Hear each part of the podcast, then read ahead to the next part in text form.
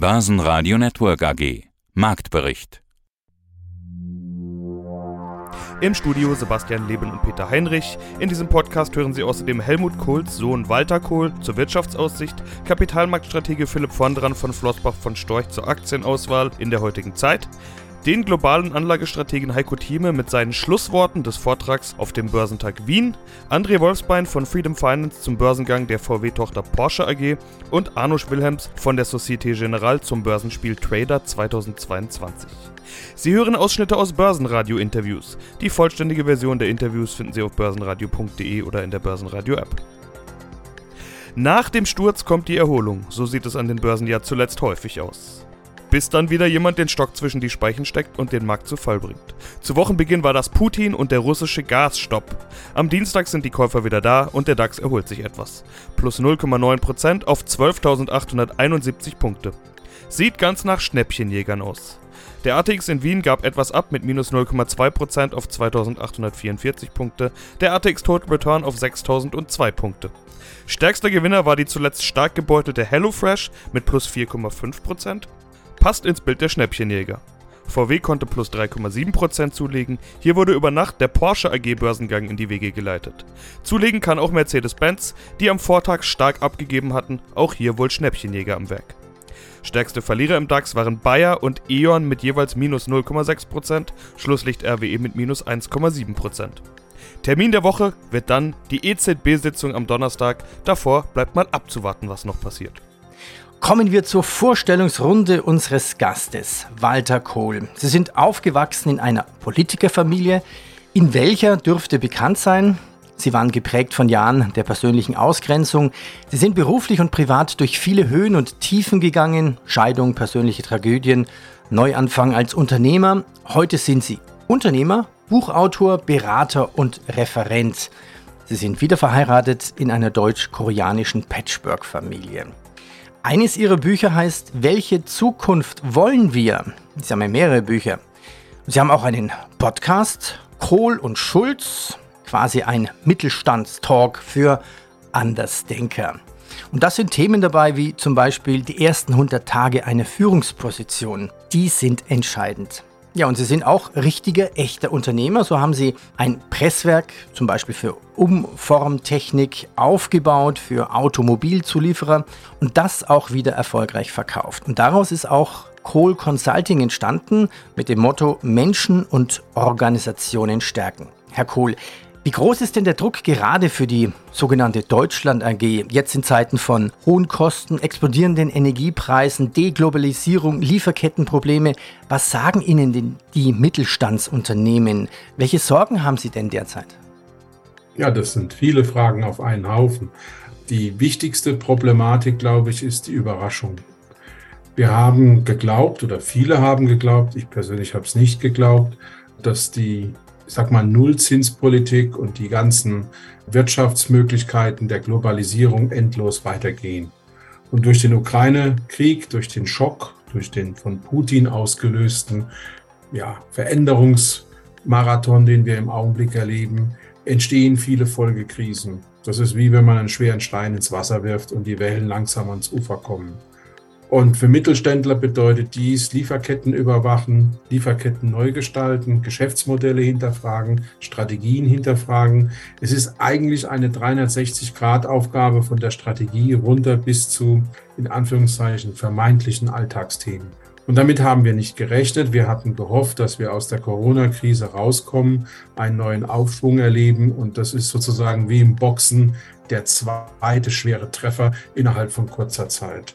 Und ich befürchte, dass es für viele auch der eine Treffer zu viel sein wird, gerade auch durch die immer mehr abzeichnende Inflation, die ja letztlich dazu führt, dass die meisten Kalkulationen auch nicht mehr funktionieren. Ein spannender Vergleich, wie im Boxen ein Treffer, also das heißt, der eine oder andere geht KO.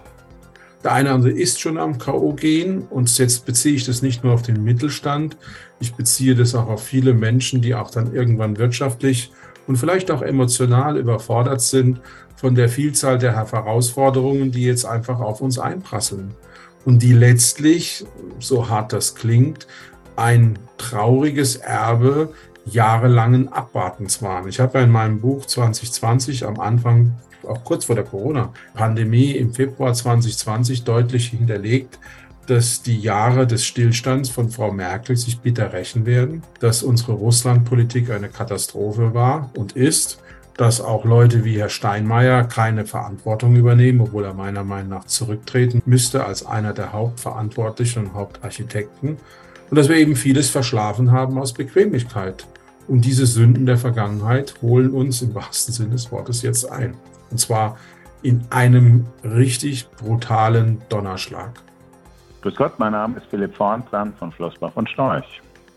Herr Vorndran, wir kennen uns jetzt schon über zehn Jahre und haben schon sehr oft miteinander gesprochen. Deshalb kann ich mir manchmal schon vorstellen, in welche Richtung Ihre Antworten gehen könnten, so will ich es vielleicht mal sagen. Wir haben ein Jahr mit ordentlicher Korrektur. In vergangenen Korrekturen haben sie immer gesagt, jetzt gibt es gute Qualitätsunternehmen zu günstigen Preisen einzusammeln. Diesmal habe ich aber so ein bisschen das Gefühl, dass wir wirklich tiefer sitzende, übergeordnete, strukturelle Probleme im Raum stehen haben. Äh, gilt diese These, die ich ja von Ihnen übernommen habe, die ich gerade gesagt habe, auch im Sommer 2022? Äh, für wirklich gute Unternehmen gilt das, aber man muss heute, und da gebe ich Ihnen definitiv recht, sich schon viel mehr Mühe geben bei der Auswahl. Und vor allen Dingen für viele Deutsche und Europäer bedeutet das, dass der Anteil ihres europäischen Exposures, wie das so schön neudeutsch heißt, wahrscheinlich strukturell zurückgehen wird weil von vielen der Krisen, die im Moment äh, um uns herum wabern, Europa und speziell auch Deutschland besonders stark betroffen werden. Ja, wir haben da ja eine ganze Menge. Also diese ganzen Abhängigkeiten, Energieversorgung, Energiekrise, Lieferketten, man spricht von Deglobalisierung. Das wiederum würde ja alles wieder teurer machen, als es ohnehin schon ist. Steigende Zinsen bei einer einigermaßen ratlos wirkenden Notenbank und auch übergeordnete Dinge wie Demografie, Fachkräftemangel, Sachen, die sich nicht von heute auf morgen lösen lassen. Klimawandel noch obendrauf könnte eine echte Klimakatastrophe werden. Und geopolitische Spannungen und sowas habe ich jetzt sogar alles mal rausgelassen. Ich habe das Gefühl, als Investor hat man zumindest zumindest die undurchsichtigste Lage dieser zitierten zehn Jahre oder täuscht das? Als Investor ist man heute definitiv aufgefordert, etwas tiefer einzusteigen in die Materie, als das vielleicht vor fünf oder sechs Jahren noch der Fall war. Das stimmt. Aber als Investor komme ich heute auch nicht darum herum, ganz bewusst Risiken einzugehen, weil wenn ich das nicht möchte, dann habe ich speziell angesichts der gigantisch hohen Inflationsraten äh, natürlich schon verloren, zumindest verloren, wenn ich als Mindestziel meine Vermögensanlage ausgerufen habe, den Realwert zu erhalten und das nach Steuern und Gebühren. Also das ist so. Wir haben natürlich in vielen der Themen, die Sie gerade eben angesprochen haben, auf Zeit gespielt und geschlampt, könnte man sagen. Das ist wie, wenn man seinen Kindern sagt, räumt das Zimmer doch endlich mal auf. Morgen geht die äh, Mama oder der Papa mit dem Müllbeutel durch, was nicht aufgeräumt ist, das fliegt weg. Äh, wir haben in Europa unsere Zimmer immer nur ganz ja, marginal aufgeräumt.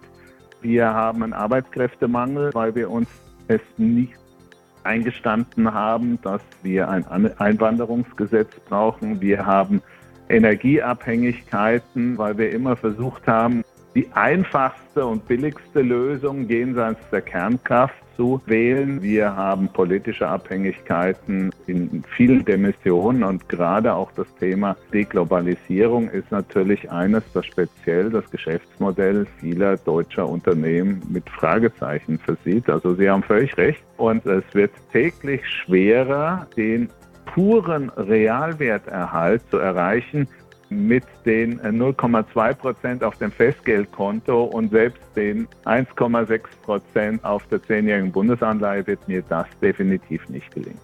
Heiko Thieme, globaler Anlagestratege. Herzlichen Dank für die Fragerunde. Jetzt eine ganz eine, also du, du, da, dein Abschluss noch, ne? Ganz noch nicht rausgehen, das Wichtigste überhaupt. 28 Sekunden. Und, und, und warte mal kurz, ich, ich habe gemerkt, die ersten fünf Reihen schreiben ganz wild mit bei deinen Empfehlungen, bei deinen Strategien. Ja, und wer, wer mehr wissen will vom Heiko, es gibt ja diesen Club, der heißt heiko-time.club. Also Sie sehen die Webseite hier nochmal aufgeschrieben. Die Domain heißt am Ende .club. Also heiko-time, das kann man sich merken und dann .club. Jetzt bitte ich um deine Schlussworte und dann verabschieden wir uns und ich nehme den Heiko dann hier mit hinten hinter die Kulissen. Ich bedanke mich recht herzlich. Schauen Sie, ich habe mir immer überlegt, wie kann man etwas zusammenfassen, eine Weltphilosophie weitertragen und sie darauf noch sich konzentrieren zu können. Wenn Sie zehn Minuten reden, verliert, verlieren Sie fast jeden. Bei einer halben Stunde ist keiner mehr da. Ich habe es jetzt geschafft, ich werde es nicht ganz schaffen, aber normalerweise kann ich jetzt in weniger als 30 Sekunden Ihnen mein Weltbild zeigen, was für Sie und für uns alle revolutionär wäre. Sind Sie bereit? Knapp 30 Sekunden. Das sind ungefähr sieben oder acht Punkte. Erster Punkt, ganz oben stehen, Toleranz. Respektiere jeden. Zweiter Punkt, Abschaffung und Legalisierung der Drogenszene bringt 10 Billionen ein. Wenn wir die Drogenkartelle kaputt machen und sie können an jeder Apotheke ihre Drogen kaufen, was sie wollen, sparen wir 10 Billionen. Das ist eine Menge Geld. Das dritte, bedingungslose Grundgehalt für jeden.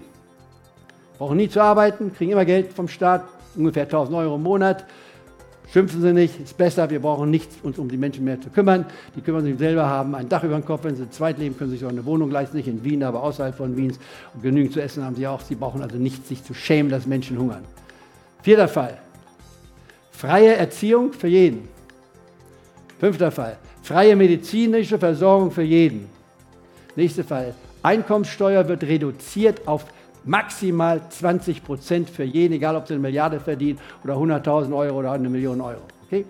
Ich habe das bedingungslose Grundgehalt, wer es nicht schafft, die anderen zahlen 20 Prozent, aber nicht mehr. Ein ganz wichtiger Satz, den Sie haben. Und jetzt kommt der letzte Satz. Die Erbschaftssteuer wird wieder eingeführt und heißt 50 Prozent über dem, was Sie an 10 Millionen haben. Warum? Weil kein Mensch mehr als 10 Millionen richtig für sich allein verdienen kann. Da hat die Gesellschaft ihm mitgeholfen und die Gesellschaft ist ein stiller Partner und damit sind 50 Prozent gerechtfertigt. Wer Milliardär ist und hat zwei Kinder, der muss seinen Kindern sagen, ich habe eine gute und eine schlechte Nachricht. Die gute Nachricht ist, ihr erbt was.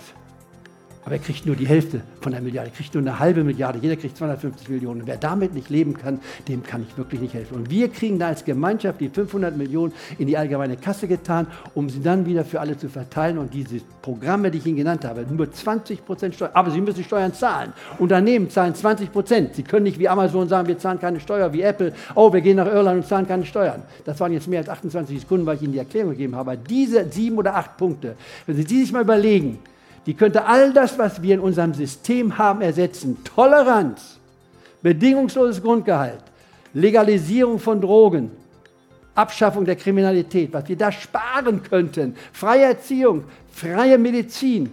Wir haben Steuer bei 20 Prozent für alles, aber Zahlen und zum Schluss 50 Prozent, wenn du mehr als 10 Millionen hast. Das verteilen wir die anderen. Du kannst die anderen 50 Prozent behalten. Ich bedanke mich, meine Damen und Herren, mit diesen Worten. Es war nett, Sie kennengelernt zu haben. Wunderschönen guten Tag, verehrten Zuhörer. André Wolfsbein, traditionell im Studio von Börsenradio. Und heute wollen wir ausnahmsweise mal nicht die Thematik ADRs ansprechen, sondern das bevorstehende IPO von Porsche. Es gab ja auch im Vorfeld schon eine ganze Menge Gerüchte, Gemurmel rund um den Börsengang. Da wurde vieles behauptet, da wurde vieles in den Raum gestellt. Jetzt hatte ich schon gesagt, das ist offiziell. Wie viel wissen wir denn? Was wissen wir? Also das wurde jetzt durchgewunken, wie du gesagt hast. Die IPO wird auf jeden Fall im Herbst stattfinden. Also Ende September, Anfang Oktober wurde annonciert. Was kann ich dir sonst so, so, so also eine Zahl kann, kann, ich vielleicht noch ergänzen. Ich habe gelesen, 60 Milliarden Euro soll das Ganze wert sein und wäre damit der größte deutsche Börsengang des Jahres. Also da habe ich 60 und 85 Milliarden ist die Bewertung, wobei äh, viele Analysten davon ausgehen, dass bei normalen Rahmenbedingungen, also wenn wir jetzt keinen Krieg hätten und keine restriktive ähm, Leistungspolitik seitens der Amerikaner, hätte die Bewertung locker zwischen 80 und 100 Milliarden Euro sein können. Und trotzdem genau. wird es jetzt durchgewunken. Da kann man schon mal fragen, warum dieser Börsengang 60 bis 85 Milliarden ist natürlich auch eine Menge Geld. Braucht VW dieses Geld oder warum dieser Börsengang jetzt? Volkswagen braucht definitiv das Geld im Kontext von Umstellung auf E, also auf, auf E-Autos etc. Also solche Umstellungen bedürfen auf jeden Fall Investitionen. Und solche E-Autos-Sparte aufzubauen, ist sehr kostspielig. Also da müssen ja auch die Produktionsprozesse umgestellt werden, auch die Lieferketten umgedacht werden. Also das ist auf jeden Fall sehr kostspielig. Und ich meine, Porsche verdient gut. Ja, also Freund von mir hatte ich einen Porsche bestellt und müsste jetzt irgendwie eineinhalb Jahre darauf warten. Ja, also der ist ein Fan von BVB. Von daher müsste alles im schwarzen Leder sein mit gelben Nähten. Und darauf hat er nicht lange gewartet. Also die Auftragsbücher bei Porsche sind mehr als voll.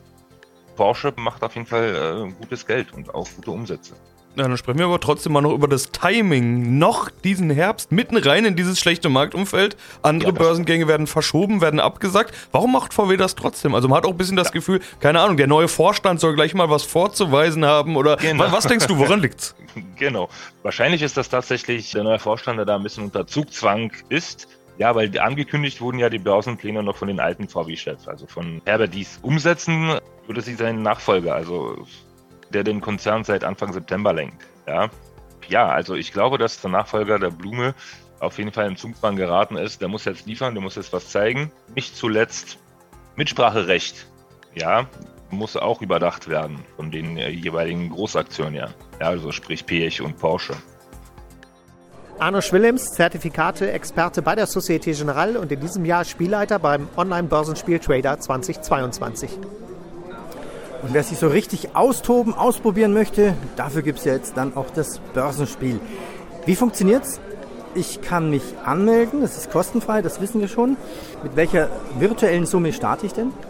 Ja, so anmelden kann man sich unter www.trader-börsenspiel.de und dann bekommt man zwei Depots, fiktives Startkapital 100.000 Euro und kann acht Wochen lang unter realen Bedingungen an der Börse sich messen. Es gibt insgesamt Preise für mehr als 100.000 Euro zu gewinnen. Also man gewinnt nicht nur Erfahrung, sondern kann auch echte Preise gewinnen. Und am Ende lade ich natürlich alle herzlich ein, Fehler zu machen, weil jeden Fehler, den man im Börsenspiel macht, aus dem lernt man hoffentlich was und macht den nicht in der Realität, denn in der Realität kostet er echtes Geld. Im Börsenspiel ist er kostenlos, kostenfrei. Also insofern kann man Erfahrung sammeln und das ist, denke ich, wichtig und deswegen freut es uns, dass wir das Börsenspiel dieses Jahr wieder machen. Es startet am 5. September morgens um 8. Okay, dann kann es losgehen. Wie lange geht's? Insgesamt acht Wochen bis zum 28. Oktober. Und bis dahin wird festgestellt, wer den höchsten Depotwert hat. Der gewinnt nämlich einen Jaguar F-Pace im Wert von mehr als 80.000 Euro. Wir haben aber auch Preise, die wochenweise vergeben werden. Also jeder, der in der jeweiligen Woche der Beste ist von der prozentualen Performance, bekommt 2.222 Euro verliehen. Und so ein bisschen den olympischen Gedanken zu unterstützen, verlosen wir auch jede Woche ein iPhone 13 von Apple. Unabhängig vom Erfolg im Spiel und ein iPhone gibt es sogar schon noch bevor das Spiel startet. Dazu muss man sich einfach nur anmelden. Wir verlosen nämlich ein iPhone schon für alle diejenigen, die sich bis zum 4. September 2022 angemeldet haben, schon bevor das Spiel überhaupt startet. Okay, also genügend Motivation. Gibt es das noch? Ich weiß, in den letzten Jahren gab es so eine Art Reset-Knopf. Das heißt, wenn es total schief geht, kann ich mein Depot resetten. Ja, das haben wir auch dieses Jahr beibehalten. Wir machen das Börsenspiel ja zum 20. Mal. Wir haben ein Jubiläum seit 20 Jahren. Da ist natürlich viel passiert, wenn ich mich auch zurückerinnere an die ersten Jahre. Aber in diesem Jahr gibt es auch wieder die Möglichkeit, das Depot zurückzusetzen. Jedes seiner zwei Depots kann man einmal pro Woche auf den Startwert von 100.000 Euro zurücksetzen. Eine Funktion, die sich der eine oder andere in der Realität auch wünschen würde. Ja, ich kenne da auch so ein paar, die sich das wünschen würden.